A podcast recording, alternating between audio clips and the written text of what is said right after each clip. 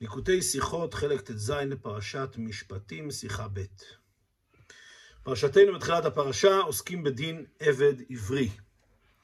אה, והדין הוא שהוא עובד שש שנים יעבוד ובשביעית יצא לחופשי חינם. עובד שש שנים ובשנה השביעית הוא יוצא. רש"י מסביר שמדובר כאן על עבד שמכרו בית דין, כלומר אדם שגנב ולא היה לו איך לשלם, ולכן בית דין מוכרים אותו לעבד. יש גם עוד דין של מוכר עצמו, אדם שפשוט העני ואין לו כסף לפרנס את עצמו ומוכר את עצמו לעבד עברי, זה עוד דין של עבד עברי. אמ, וכאן הרבי יבאר כאן את דברי רש"י על המילים כי תקנה עבד עברי. אם כן, בפירושו על הפסוק כי תקנה וגומר, העתיק רש"י מן הכתוב את התיבות כי תקנה עבד עברי, הוא פירש עבד שהוא עברי. אז דבר ראשון רש"י מבהיר לנו מה זה כי תקנה עבד עברי, הכוונה היא שהעבד בעצמו הוא עבד יהודי. כי הרי יש גם מושג של עבד כנעני, שזה גוי שנמכר ליהודי. אז כאן לא מדובר על עבד כנעני שנמכר לישראל, אלא על עבד שהוא בעצמו יהודי. שואל רש"י, או אינו אלא עבדו של עברי. מי אמר שעבד עברי הכוונה היא שהוא בעצמו יהודי? אולי עבד עברי הכוונה היא עבד של עברי, עבד של יהודי. דהיינו, עבד כנעני שלקחתו מישראל. אולי מדובר פה על כזה סוג עבד כנעני שקנית אותו מיד יהודי ולכן הוא נקרא עבד עברי מכיוון שהוא נקנה מיד יהודי, מכיוון שהוא שייך ליהודי. ועליו הוא אומר שש שנים יעבוד, על זה נאמר שהוא עובד רק שש שנים.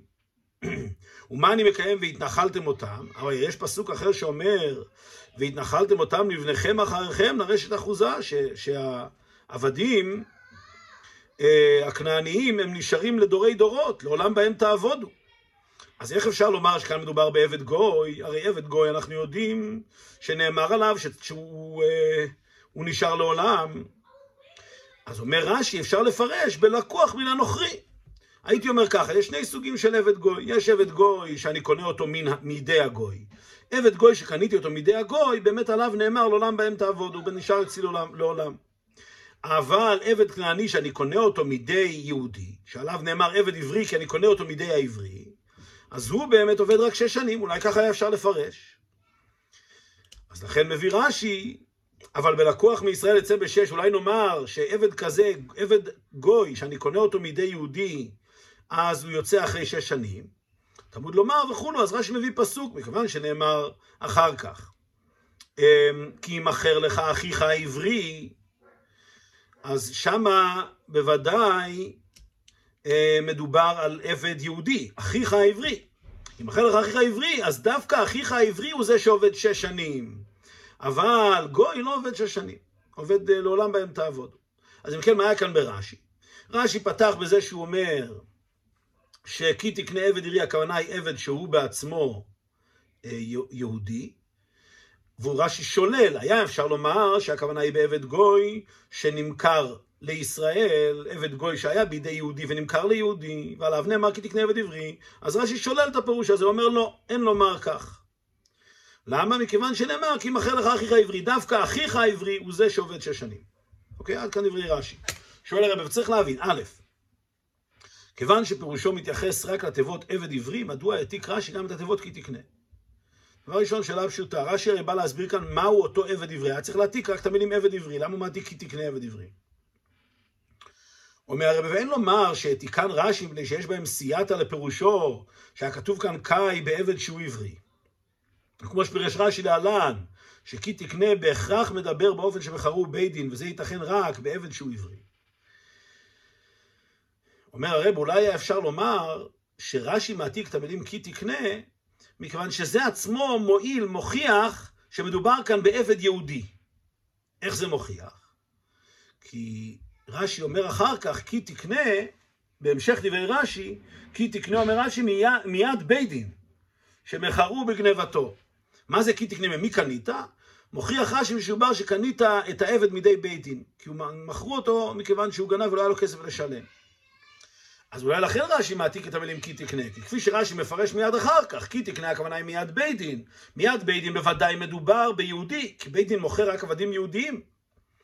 אמ, אז, אז אה, אם כן, לכן רש"י מעתיק את המילים כי תקנה, בשביל שנבין שמדובר כאן, שקונים עבד מיד בית דין, ולכן חייבים לומר שמדובר בעבד עברי. אז זה בעצם מוכיח, סייעתא, זה מוכיח, זה, זה, זה תומך בפירושו של רש"י, שעבד עברי הכוונה כאן ליהודי. אומר הרב, זה אי אפשר לפרש כך. זאת אומרת, זה לא יכול להיות הסיבה שרש"י מעתיק את המילים כי, כי תקנה. כי המילים האלה בפני עצמם באמת לא מוכיחים בכלל שמדובר כאן בעבד שמכרו בית דין, כפי שהרבי יסביר כעת. שהרי א', הכרח זה של רש"י, שהכתוב מדבר במכרו בית דין, אינו מהתיבות כי תקנה, אלא מצד ייתורא דקרא, מאחר שכבר נאמר, וכי ימוך אחיך ונמכר לך. הסיבה שהמילים כי תקנה מפרש רש"י, הכוונה היא שאתה קונה מיד בית דין, זה מכיוון שעבד שמוכר את עצמו כבר נאמר במקום אחר. מכיוון שכבר נאמר עבד שמוכר את עצמו, חייבים לומר שכאן מדובר על זה שמכרו בית דין. אז אם כן, זה לא מוכח מהמילים כי תקנה, זה רק מוכח מהעובדה שמי שמוכר את עצמו כבר נאמר, וממילא כאן חייבים להגיד שמדובר על מי שמכרו בית דין. אז אם כן, זה לא הראיה מהמילים כי תקנה. ב', אדרבה, גם הכרח זה שמכרו בית דין מצד הפסוק וכי ימוך אחיך, אמור דווקא לאחר שכבר ישנה הוכחה מקודם, שמדובר כאן בעבד שהוא עברי, ולא של עברי, כפי שמה שגם בסדר הפירושים ברש"י, שמקדים פירוש המתייחס הקודם בעיקר לעבד עברי, לפירושו על כי תקנה. אומר הרבה ככה, זה עצמו שאנחנו מוכיחים שחייבים לומר שמדובר כאן על עבד שמכרו בית דין, מכיוון שמוכר עצמו, אנחנו כבר יודעים מפסוק אחר, זה, אפשר להוכיח את ההוכחה הזאת רק אחרי שאנחנו יודעים כבר שמדובר פה בעבד יהודי ולא בעבד גוי. מדוע? כאילו מדובר כאן בעבד גוי, אז הייתי אומר פשוט, מה שנאמר כי ימוך אחיך ונמכר לך זה עבד יהודי. מה שנאמר כאן כי תקנה עבד עברי, הכוונה היא עבד גוי שהוא נקנה מיד העברי. ומילא אין פה שום ראיה שמדובר בחרור בית דין. למה אנחנו אומרים ש... מה הראיה שמדובר כאן בחרור בית דין? אחרי שאנחנו יודעים כבר שמדובר פה בעבד יהודי. כי תקנה עבד עברי, אנחנו יודעים כבר שהכוונה היא לא בעבד גוי שנקנה מיד יהודי, אלא בעבד שהוא בעצמו יהודי. אה, איזה סוג של עבד יהודי? מכיוון שזה שמכר את עצמו כבר נאמר, חייבים להגיד שכאן מדובר על מחרור בית דין. אז אם כן, הראייה של רש"י בהמשך, מה שרש"י אומר, שכי תקנה, הכוונה היא שקנית את זה מיד בית דין, זה רק לאחרי שכבר אנחנו הוכחנו כאן שמדובר כאן בעבד יהודי. ואם כן, חוזרים לנקודה הראשונה, שהמילים כי תקנה בשום צורה לא מוכיחות ולא מסייעות אפילו לראי... להוכיח שמדובר כאן בעבד יהודי. ולכן חוזר, חוזרים לשאלה הראשונה, למה רש"י צריך להעתיק את התיבות כי תקנה? הרי אין, אין מזה שום הוכחה שמדובר כאן בעבד יהודי. זו שאלה ראשונה. שאלה שנייה, ב', למה תעלה על דעתנו מעיקר הסברה כזו שפירוש עבד עברי הוא עבדו של עברי? לכאורה הפירוש שעבד עברי, היינו עבד שהוא עברי, הוא פשוט יותר. כפי שאנו רואים בכמה מקומות בתורה, לגבי נער עברי, דקה על יוסף, וגם בנח, ולששן עבד מצרי, שפירושו עבד שהוא מצרי, וכן לאידך גיסא, מוכח בלשון הכתוב עבד לאיש עמלקי, כאשר כוונת הפסוק היא לעבדו של עמלקי, אינו אומר עבד עמלקי, אלא עבד לאיש עמלקי. אומר הרב, למה בכלל רש"י צריך להעביר את ההעברה הזאת? פשטות, כשאומרים עבד עברי, הכוונה היא עבד יהודי. למה שמישהו יחשוב שמדובר כאן על עבד של עברי, על עבד גוי שנמכר מיד העברי? וכפי שהיה מוכיח מהפסוקים. כאשר נאמר בפסוק נער עברי, הכוונה היא שהוא בעצמו עברי, לא שהוא נער של עברי. וגם ולששן עבד מצרי, הכוונה היא שהעבד עצמו הוא מצרי. מה שאין כאשר רוצים להגיד עבד של עברי או עבד של מישהו, אז יש פסוק שאומר עבד לאיש עמלקי, הוא עבד של איש עמלקי. אז מכל הנ"ל אנחנו רואים שבפשטות עבד עברי הכוונה היא ליהודי. אז למה אם כן רש"י צריך להבהיר לנו שלא מדובר כאן בגוי? ממשיך הרי בכמה מפרשים כתבו שאב ואמין עבדו של עברי מצד דיוק הלשון כי תקנה עבד עברי שם. שמלשון זה משמע שהנקנה כבר היה עבד מקודם. וממילא מסתבר לפרש, דהיינו עבדו של עברי. אומר רבי, יש מפרשים שאומרים כך, אילו היה מדובר כאן ברש"י, ככה היה אפשר לטעות ולומר, היה אפשר לטעות ולומר שמדובר כאן בעבד גוי ששייך ליהודי, ולכן הוא נקרא עבד ריקי, הוא שייך ליהודי. למה היינו טועים לומר כך? מכיוון שאילו היה מדובר כאן בעבד שהוא בעצמו יהודי, היה צריך להיות כתוב, כי תקנה איש עברי.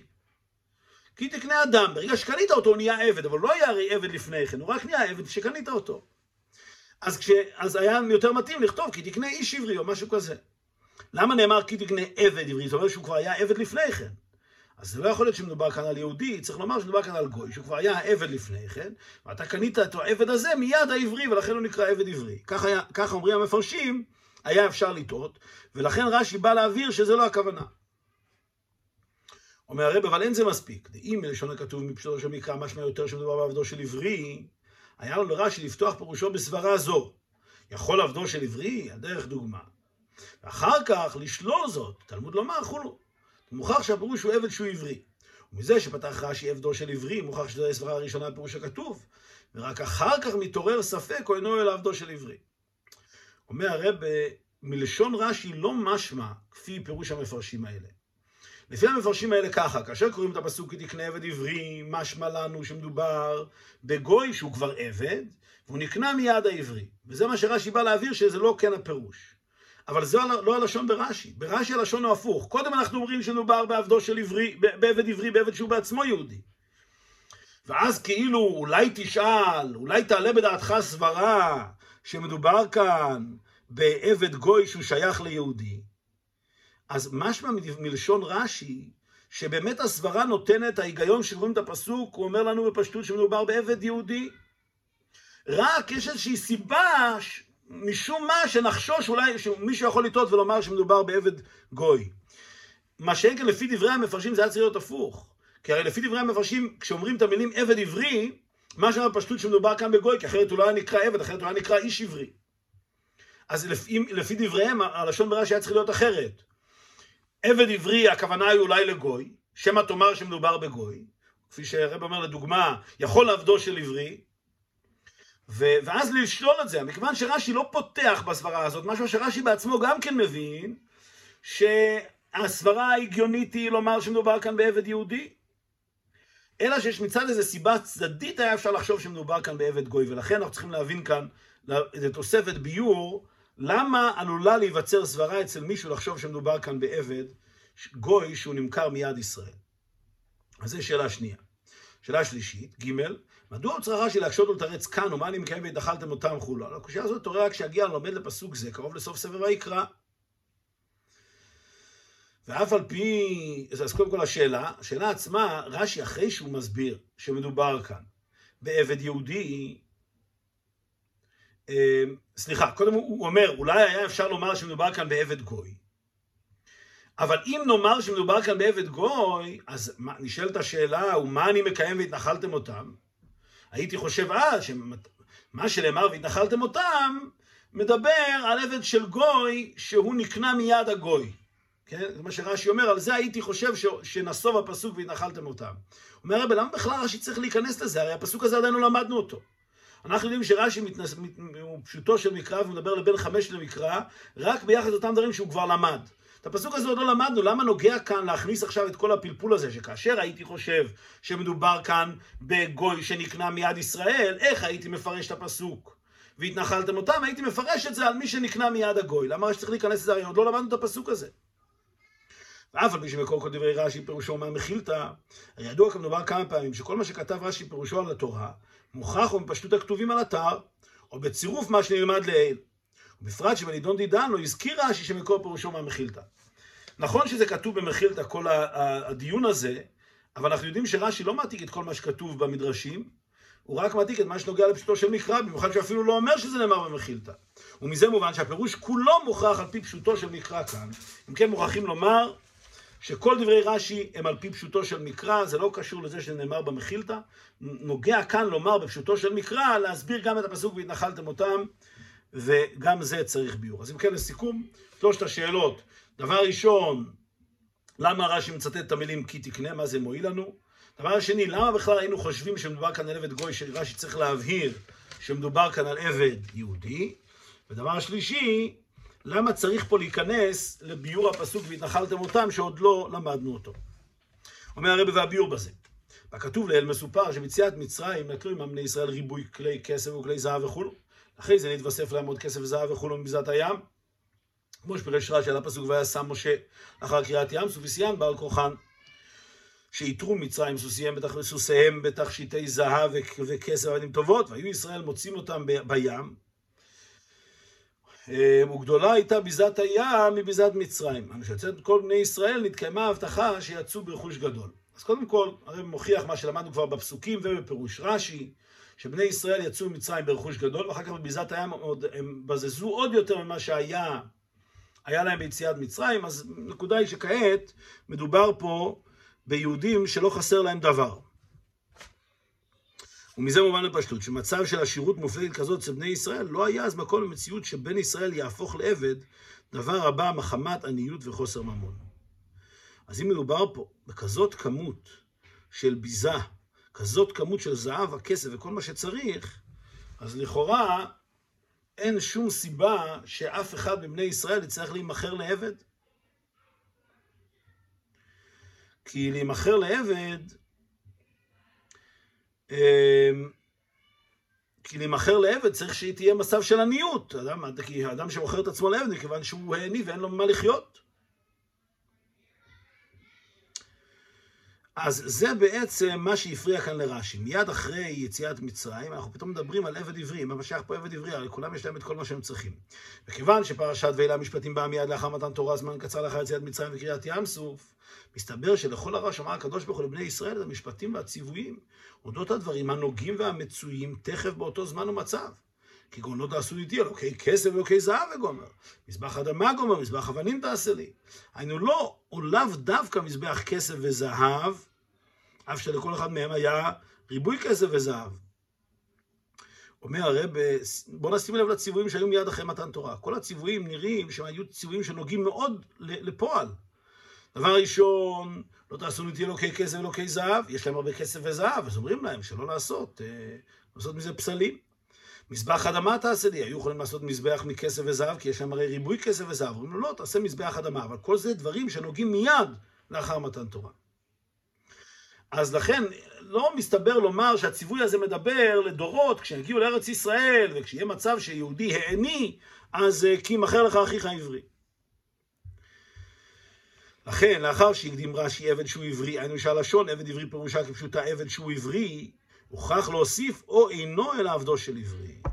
אומר בכעת אפשר להביא כבר דברי רש"י. רש"י מתחיל ואומר בפשטות מה הכוונה עבד עברי, כפי שהרב הוכיח מפסוקים אחרים, הכוונה היא שהוא עבד בעצמו יהודי. שואל רש"י, או אינו אלא, או אינו אלא עבד, עבד של עברי. מכיוון שהרי כאן אין, אין לנו אנשים עניים, ולכולם יש כסף וזהב בשפע, אז, אז מה, אה, אז אולי באמת לא מדובר כאן בעבד כפשוטו, בעבד עברי, כי הרי זה לא נוגע למעשה בפועל לבני ישראל.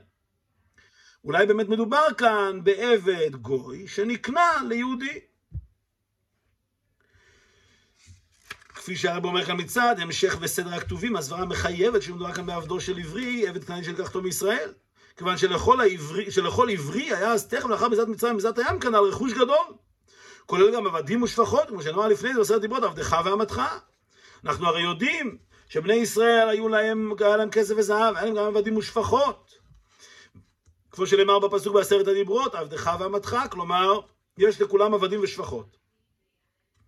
ולכן, מצד ההיגיון של הדברים, איפה שבני ישראל נמצאים כעת, היה אפשר מאוד לחשוב שמדובר כאן בעבד גוי ששייך ליהודי, ולא בעבד יהודי, כי אין כזה לכאורה מציאות כזאת של עבד יהודי. וזה מה שברש"י בא לשלול, אלא שעל כך יכולה להתעורר אצל בן חמש למקרא השאלה.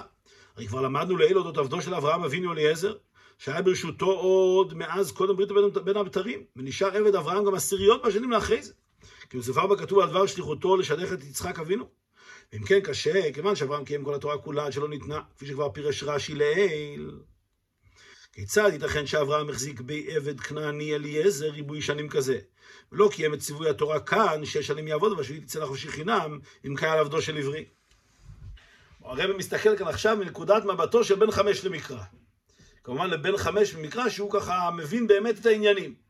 אז אותו בן חמש למקרא, אם נאמר לו שמדובר כאן בעבד גוי, בעבד גוי שנמכר ליהודי, ועליו אנחנו אומרים שש שנים יעבוד ובשביעית יצא לחופשי חינם. אומר הרב, בן חמש למקרא מיד ישאל, רק שנייה, הרי אני כבר יודע, אני כבר מכיר סיפור של עבד גוי שנמכר ליהודי. זה אליעזר, עבד אברהם. והרי הוא היה עבדו של אברהם במשך עשרות שנים. ואני כבר למדתי ברש"י כבר לפני כן, שאברהם אבינו קיים את כל התורה כולה? אז מיד שואל הבן חמש למקרא, איך אפשר לומר שעבד גוי שנמכר ליהודי עובד רק שש שנים? הרי ראינו שאצל אברהם אבינו שקיים את כל התורה, היה לו עבד והוא החזיק בו במשך עשרות שנים. ולכן הוכרח רש"י ליישב עניין זה בפרשתנו. אז לכן רש"י לא יכול להתעלם מהשאלה ש, של מכורה בפסוק אחר נאמר שהעבד כנעני, שעבד גוי, הוא נשאר להרבה שנים, הוא נשאר לעולם בהם תעבודו. אנחנו שאלנו לפני כן, למה רש"י בכלל צריך להיכנס לשאלה הזאת? הרי השאלה הזאת לא מתעוררת עד, עד פרשת, עד חומש ויקרא. ולכן לכאורה רש"י לא היה צריך לגעת בזה. אומר הרי ברש"י במפורש כן היה חייב לגעת בזה, מכיוון שהבן חמש למקרא כבר שואל את השאלה, אמנם הוא לא שואל את זה מהפסוק בפרשת ויקרא, אבל הוא שואל את השאלה מהסיפור של אליעזר עבד אברהם. הוא אומר הרי לאברהם היה עבד כנעני והוא החזיק בו לאורך שנים. ולכן חייבים לומר שעבד כנעני זה כן מישהו שמחזיקים בו לאורך שנים. אז, אז איך, איך, היה, איך היה אפשר לספר לבן חמש למקרא שמדובר כאן בעבד, בעבד גוי? ולכן הוכח רש"י ליישב עניין זה שבפרשתנו, שבמקום תמיהה על הנהגת אברהם, הביא סתירה זו עצמה, אבל ביתר תוקף, בפסוק ומצווה מפורשת בתורה. ומה אני מקיים והתאכלתם אותם מתרץ ולקוח מן הנוכרי, שכן היה גם אצל אליעזר עבד אברהם. אם כן, לכן רש"י לא יכול להתעלם מהשאלה, אבל אמנם רש"י לא שואל את השאלה מצד ההנהגה של אברהם, שזו לא שאלה מספיק חזקה, זו לא סתירה מפורשת. כאן יש לנו סתירה מפורשת מהפסוקים, לכן רש"י מביא את זה, אבל, אבל בעצם, במילים אחרות כך. אילולא הייתה השאלה מצד אליעזר עבד אברהם, רש"י לא, באמת לא היה נכנס לזה. מכיוון שאצל הבן חמש למקרא כבר מתעוררת השאלה ממילא, מצד ההנהגה של אליעזר עבד אברהם, אז לכן רש"י כבר מעורר את השאלה ביתר תוקף מהסתירה בפסוקים, ומסביר שהייתי מפרש שזה שנאמר לעולם בהם תעבודו, זה מדובר בעבד שנקנה מגוי, וזה שנאמר שש שנים יעבוד, זה, נקנה, זה נאמר בעבד גוי שנקנה מיד יהודי, ככה היה אפשר לפרש. על פי הנ"ל, מובן הטעם שהעתיק רש"י פירושו גם תיבות כי תקנה, כי בזה מחזק את הפירוש שהוא עבד שהוא עברי. שהרי לכאורה כל הקדמת הכתוב כי תקנה היא מיותרת, אבל לפתוח בעצם הדין, עבד עברי שש שנים יעבוד גומר. כמו שמצינו בכמה מקומות בתורה על, על דרך פרשתנו, מכה איש ומת. הלשון כי תקנה מורה על פעולה בעתיד, כאשר בהווה עדיין אין פעולה זו קיימת. ויתרה מזו בענייננו, פעולה זו אינה אפשרית כלל בהווה, מאחר שבידי ישראל הייתה מזלת מצרים והים כנעל. אז עכשיו נבין, אומר הרב בפירוש גאוני, למה רש"י צריך להוסיף את המילים כי תקנה. מכיוון שכפי שאמרנו, באותו זמן, אחרי שאנחנו כבר יודעים שמדובר כאן בעבד יהודי, אז הרי באותו זמן לא היה שייך מציאות של כי תקנה עבד עברי. לכל ישראל היה, היה ריבוי כסף וזהב, לא היה להם סיבה לא למכור את עצמם ולא לגנוב כסף וכולי וכולי. אה, ואם כן, לא שייך כאן עבד עברי. אז, מה, אז על מה נאמר עבד עברי? נאמר כי תקנה. בעתיד, אם יהיה מצב שיהודי יהיה, אה, יהיה עני ויצטרך למכור את עצמו וכיוצא בזה, אז כי תקנה עבד עברי. וכעת מובן למה התורה צריכה להוסיף את המילים. התורה הייתה יכולה לפתוח במילים בפשטות. אה, עבד עברי שש שנים יעבוד. כאשר יש עבד עברי, אז הוא עובד שש שנים. למה צריך לספר על כי תקנה? אומר, ולכן רש"י מעתיק את המילים, כי תקנה עבד עברי אומר שמדובר כאן לכן בעבד יהודי. אבל לכאורה זה לא נוגע עכשיו, מי שייך עכשיו להעני ולהיות עבד ולמכור את עצמו, או לגנוב? מוכרחים לומר שמדבר על העתיד, ולכן זה התורה מרמז במילים כי תקנה, זה דבר שיהיה בעתיד. ומילא מוכח מזה שכתוב מדבר על קניית עבד שהוא עברי, דבר שלא היה שייך אז בהווה. ולא בעבד כנעני עבדו של עברי, שביחס אליו פתיחת הכתוב כי תקנה אינה מתאימה והיא למותר.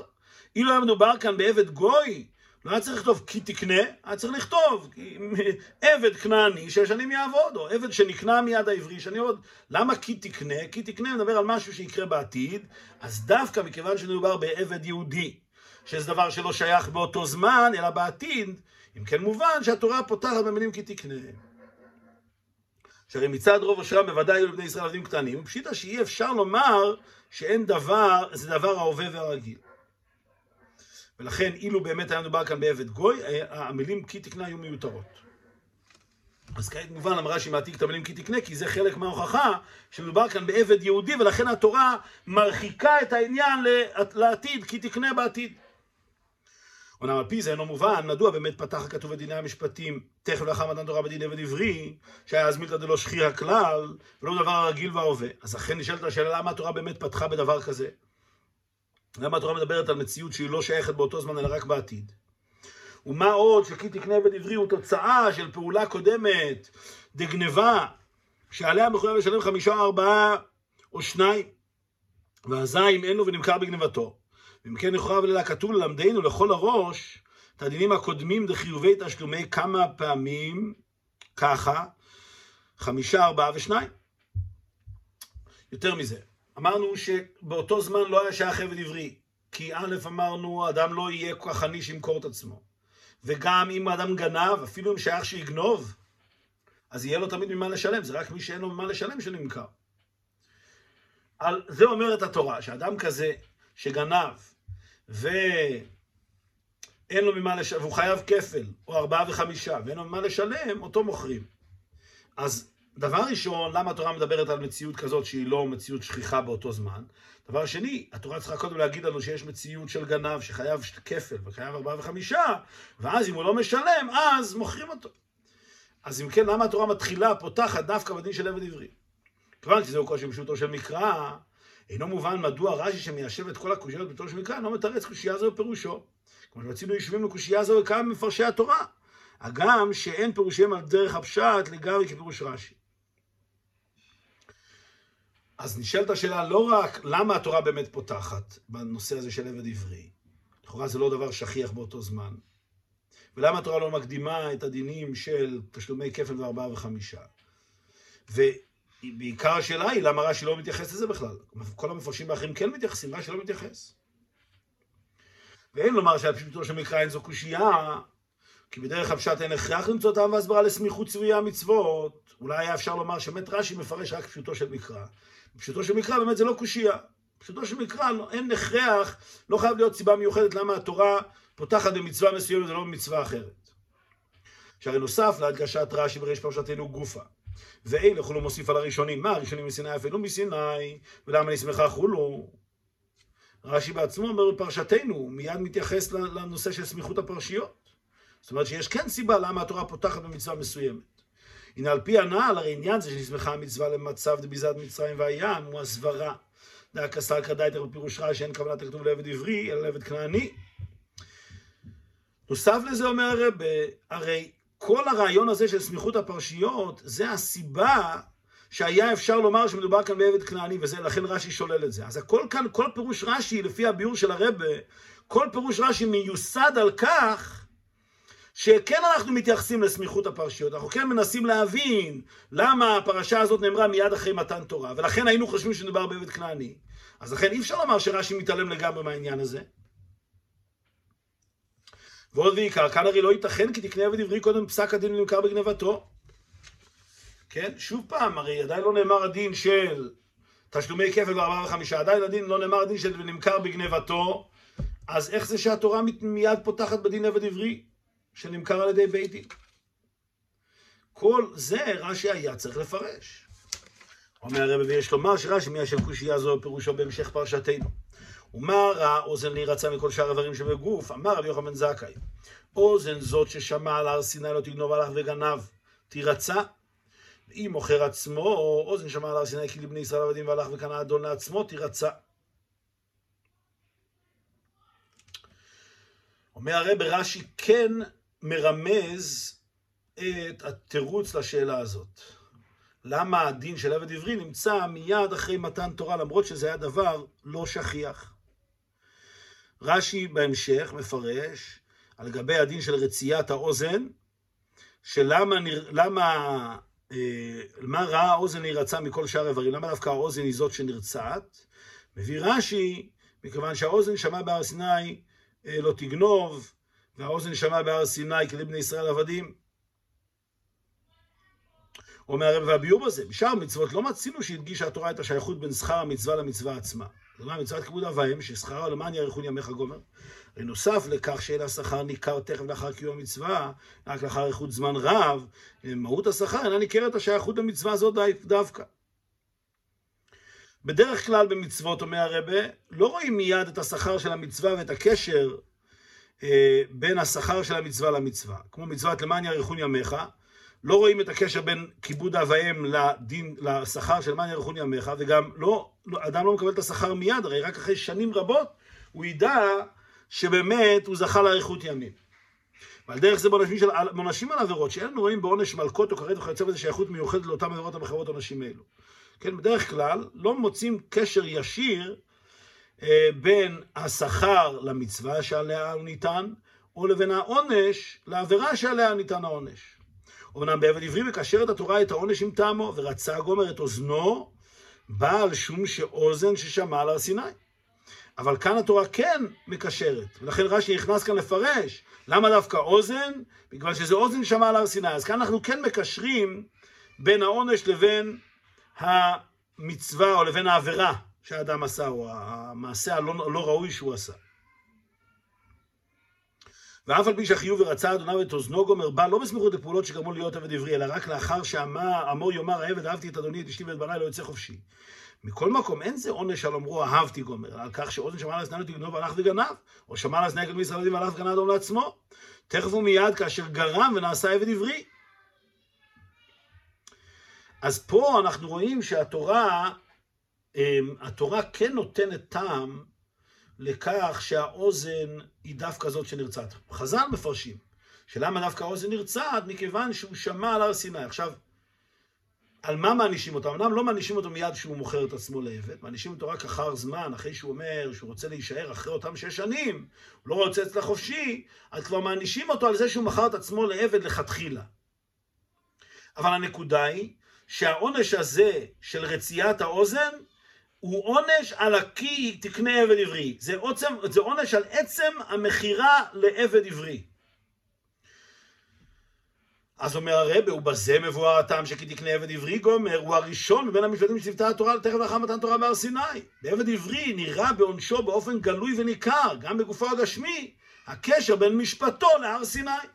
אז עכשיו, אחרי שלמדנו פירוש רש"י, שבדין של העונש של העבד עברי, יש בו סיבה מיוחדת, והיא העובדה שהוא שמע בהר סיני, והוא לא הקשיב למה ששמע בהר סיני, ולכן הוא נענש, לכן רוצים את אוזנו, אז כעת מובן למה זה המצווה הראשונה בפרשת משפטים, כי אנחנו מגיעים כעת ישר מהר סיני, ואנחנו בעצם אומרים כאן נקודה, שתדעו לכם, שמעתם את כל התורה והמצוות בהר סיני, וכאשר לא שומעים את התורה והמצוות בהר סיני, אז האוזן נענשת על כך, זה אומר שאנחנו לא הקשבנו מספיק טוב.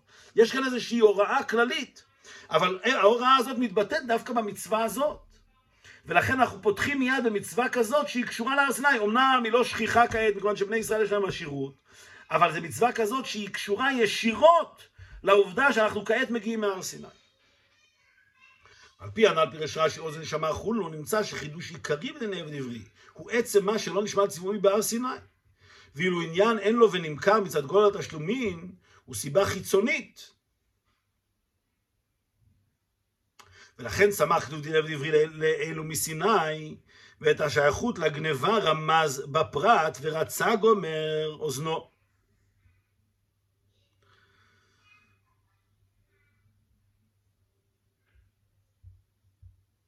כן, אז הרב כאן מדגיש ואומר כך.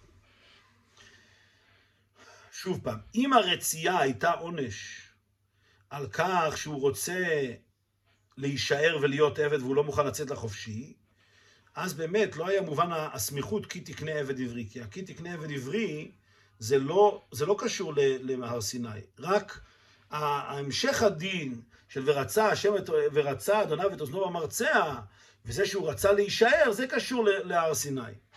אבל הרב אומר לא, הרי אנחנו יודעים שהעונש הוא לא על עצם העובדה שהוא רוצה להישאר, העונש על זה, על זה עצמו שהוא נמכר. וגם העונש זה לא על זה שאין לו כסף לא, ולכן מוכרים אותו. העונש על עצם העניין שאו שהוא גנב או שהוא אה, מוכר את עצמו לעבד. ולכן מיד בהמשך להר סיני באים ואומרים כי תקנה עבד עברי, מכיוון שהדין הזה, הרעיון הזה של עבד עברי, הוא עצמו בא בהמשך לעניין של הר סיני. תזכרו שעבדיי הם, אתם עבדים של הקדוש ברוך הוא, ולכן אתם לא אמורים לקנות עבד עברי או למכור, למכור את עצמכם לעבד עברי, ואם תמכרו אז תדעו לכם שמגיע לכם ורצה אדוניו את אוזנו במרצע.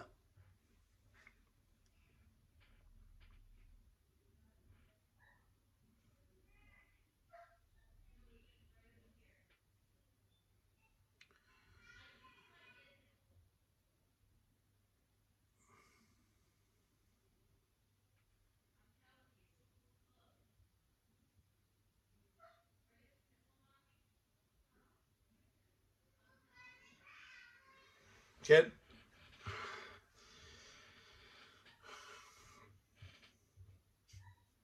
מוסיף הרבה, ועל פי הביאור הנ"ל פירוש רש"י על כי תקנה, מתקבלת אף תוספת הסברה בזה. אילו המציאות עבד עברי אז, מיד לאחר מתן תורה, הייתה דבר רגיל והווה, היה מקום לומר שזה גופה הוא הטעם לכך שהציווי על דין זה נאמר בראשונה, כיוון שעניין זה הנוגע טרם לאחר מתן תורה. ונוכל להבין את הדברים יותר לעומק, יותר טוב. כי אילו באמת עבד עברי זה הדבר המצוי באותו זמן, אז היינו אומרים שזה הסיבה שזה נאמר מיד אחר מתן תורה. כפי שבעשרת הדיברות נאמר עבדך ואמתך, אז מיד אחרי זה מדברים על אה, דין של עבד ואמה. אבל כיוון שעבד עברי היה אז כנראה עניין דלעתיד ומילתא דלא שכיחא, הרי זה מכריח לומר שהטעם שהציווי על דין זה נאמר מתחילה הוא מצד העניין המיוחד עבד עברי שייכותו המיוחדת להר סיני. אז אם כן, למה כן זה נאמר כאן? הרי לכאורה זה לא דבר שכיח. ההסבר היחיד הוא מכיוון שזה קשור להר סיני, כפי שאמרנו, שעניין הרצייה זה על עצם העניין שאדם נמכר לעבד, וזה דבר שקשור להר סיני.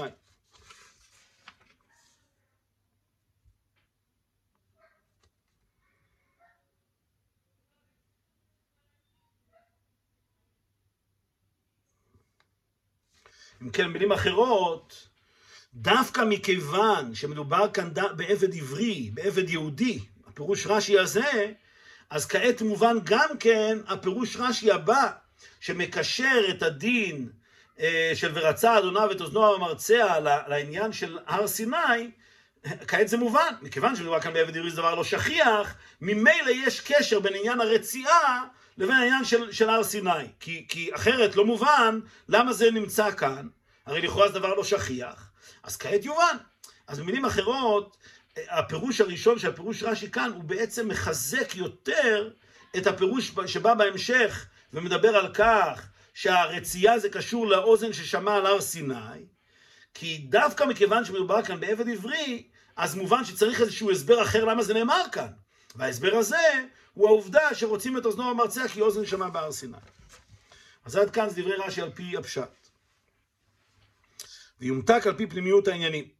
כיוון שכל המכוון והתכלית למתן תורה הוא לפעול את הבירור והזיכוך בענייני העולם על ידי תורה ומצוות, שאין כאן התורה ומצוות של לעבוד לפני מתן תורה, שלא פעלו שינוי בגשמיות העולם. לכן הראשון מבין המשפטים שלאחר מתן תורה הוא ציווי ודין כזה, שבו נראית בגלוי פעולת מתן תורה גם בגשמיות העולם. כידוע שהרב מבאר בכל השיחות מבואר בחסידות באריכות רבה, שעיקר החידוש של מתן תורה זה העובדה שהענייני אלוקות חודרים בעולם ופועלים שינוי בעולם. ואומר הרב בפנימיות העניינים כעת יובן למה דווקא הדין של עבד עברי זה הדין הראשון שנאמר מיד אחר מתן תורה, כי הדין הזה מבטא את הפעולה של האלוקות ושל תורה המצוות על העולם בעצמו, והשינוי שזה גורם לעולם. איפה רואים את זה? בעניין זה באה לידי ביטוי דרגת העבודה דעבד עברי. כמובן בתורת החסידות על דבר ג' המדרגות דעבד כנעני, עבד עברי ועמה עברי, עבודת השם בנפש האדם. אומר ונבין קודם כל, מה שמבואר בחסידות, מהם שלושת המדרגות של עבד כנעני, עבד עברי ועמה עברייה בעבודת השם, שזה שלוש דרגות בעבודת השם, ואז נבין למה עבד עברי הוא הדבר הראשון שמופיע אחר מתן תורה. אז מה מבואר בחסידות? עבד כנעני הוא מי שנפשו רב ועמית בתוקפה, עבדה בהפקר הניחא לב, הרי הוא נמשך למטה לתאוות עולם הזה, אלא שכופה את עצמו ועובד את השם במעשה בפועל ממש, בסומר ועשה טוב מצד קבלת עול ואימת האדון. מה זה העבודה של עבד כנעני? זה אדם כזה שבעצם נפש הממית שלו היא עדיין בתוקף. ולכן נאמר עליו עבדה בהפקר הניחא ליה, שהוא מחפש הפקר, הוא לא רוצה, הוא לא רוצה את המרות של האדון. אבל הוא עדיין עבד, במה הוא עבד? הוא מכריח את עצמו, כמו שהעבד מאימת השבט, הוא עושה את מה שצריך לעשות, אז גם אותו יהודי, אף על פי שהנפש המין שלו עדיין נמשכת לענייני העולם, הוא עובד, מכריח את עצמו שלא להקשיב לנפש המין ולקיים תורה ומצוות. הוא נקרא עבד כנעני. מה זה עבודת עבד עברי? עבודת עבד עברי היא בדרגה נעלית יותר. אצלו מהירות המידות הנפש האלוקית בתוך הנפש הבעמית, עד שגם אצל הנפש הבעמית ישנה תשוקה להשם. אלא שטרם נתהפכה לקדושה, שלא לחמוד את אהובות העולם הזה. אז מבואר בחסידות ככה, עבד עברי זה אדם כזה שכן פועל, את, פועל על עצמו. הוא לא צריך להכריח את עצמו כל הזמן לעבוד את השם, הוא עובד את השם ב, אה, מתוך אהבה, מתוך התעוררות, כי הנפש האלוקית שלו פועלת על הנפש הבעמית, שהיא גם כן מרגישה אהבה להשם.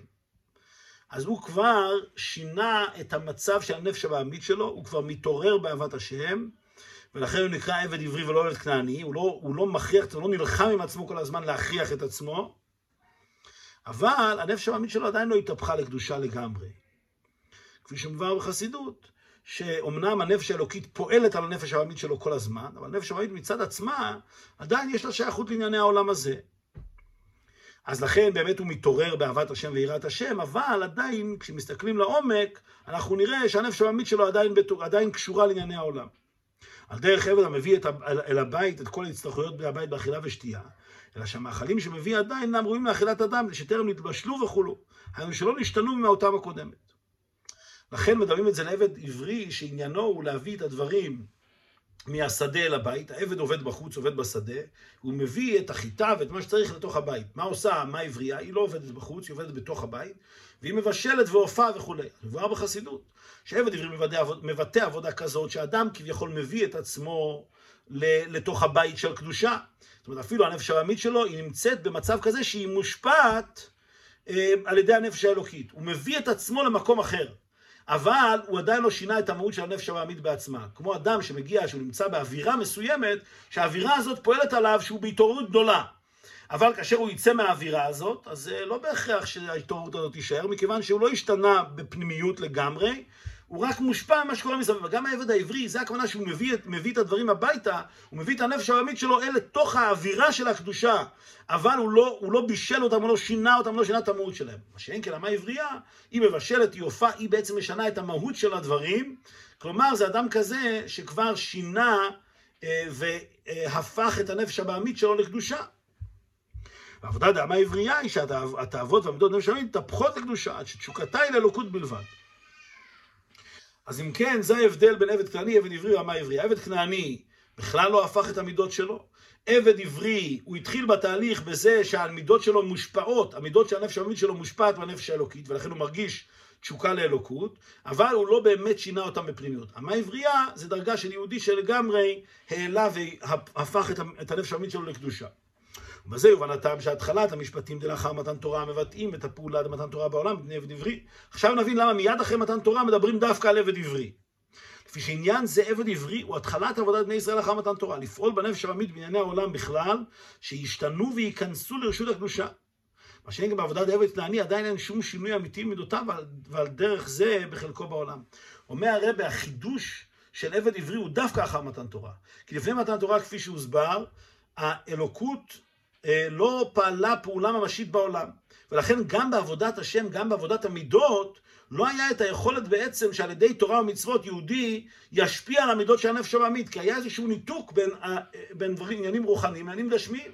אז הנפש הבעמית שהיא עוסקת בעניינים גשמיים בעצם לא הייתה מנותקת מכל העניינים הרוחניים, ולכן לא היה אפשר באמת לפעול עליה. אז כתוצאה ממתן תורה, התחילה עכשיו עבודה חדשה, כי תקנה עבד עברי. עכשיו יהודי יכול להיות במצב של עבד עברי שיכול לפעול על הנפש הבעמית שלו, להשפיע ולהתחיל להפוך אותה לקדושה, ולכן זו העבודה הראשונה שמוזכרת אחר מתן תורה. ולאחרי זה בא המשך בפרשה, המשך העבודה, שמתעלה אדם לעבודה דעמה עברייה, הוא מהפך את המידות נפש הבעמית לענייני העולם בכלל, שיהיה לו דירה, שיהיה דירה לא יתברך. אחר כך בהמשך לעבד עברי באמת מגיעים לדרגה הבאה, שזה המה עברייה, שזו דרגה עוד יותר נעלית, שאדם מהפך את מידותיו לקדושה לגמרי.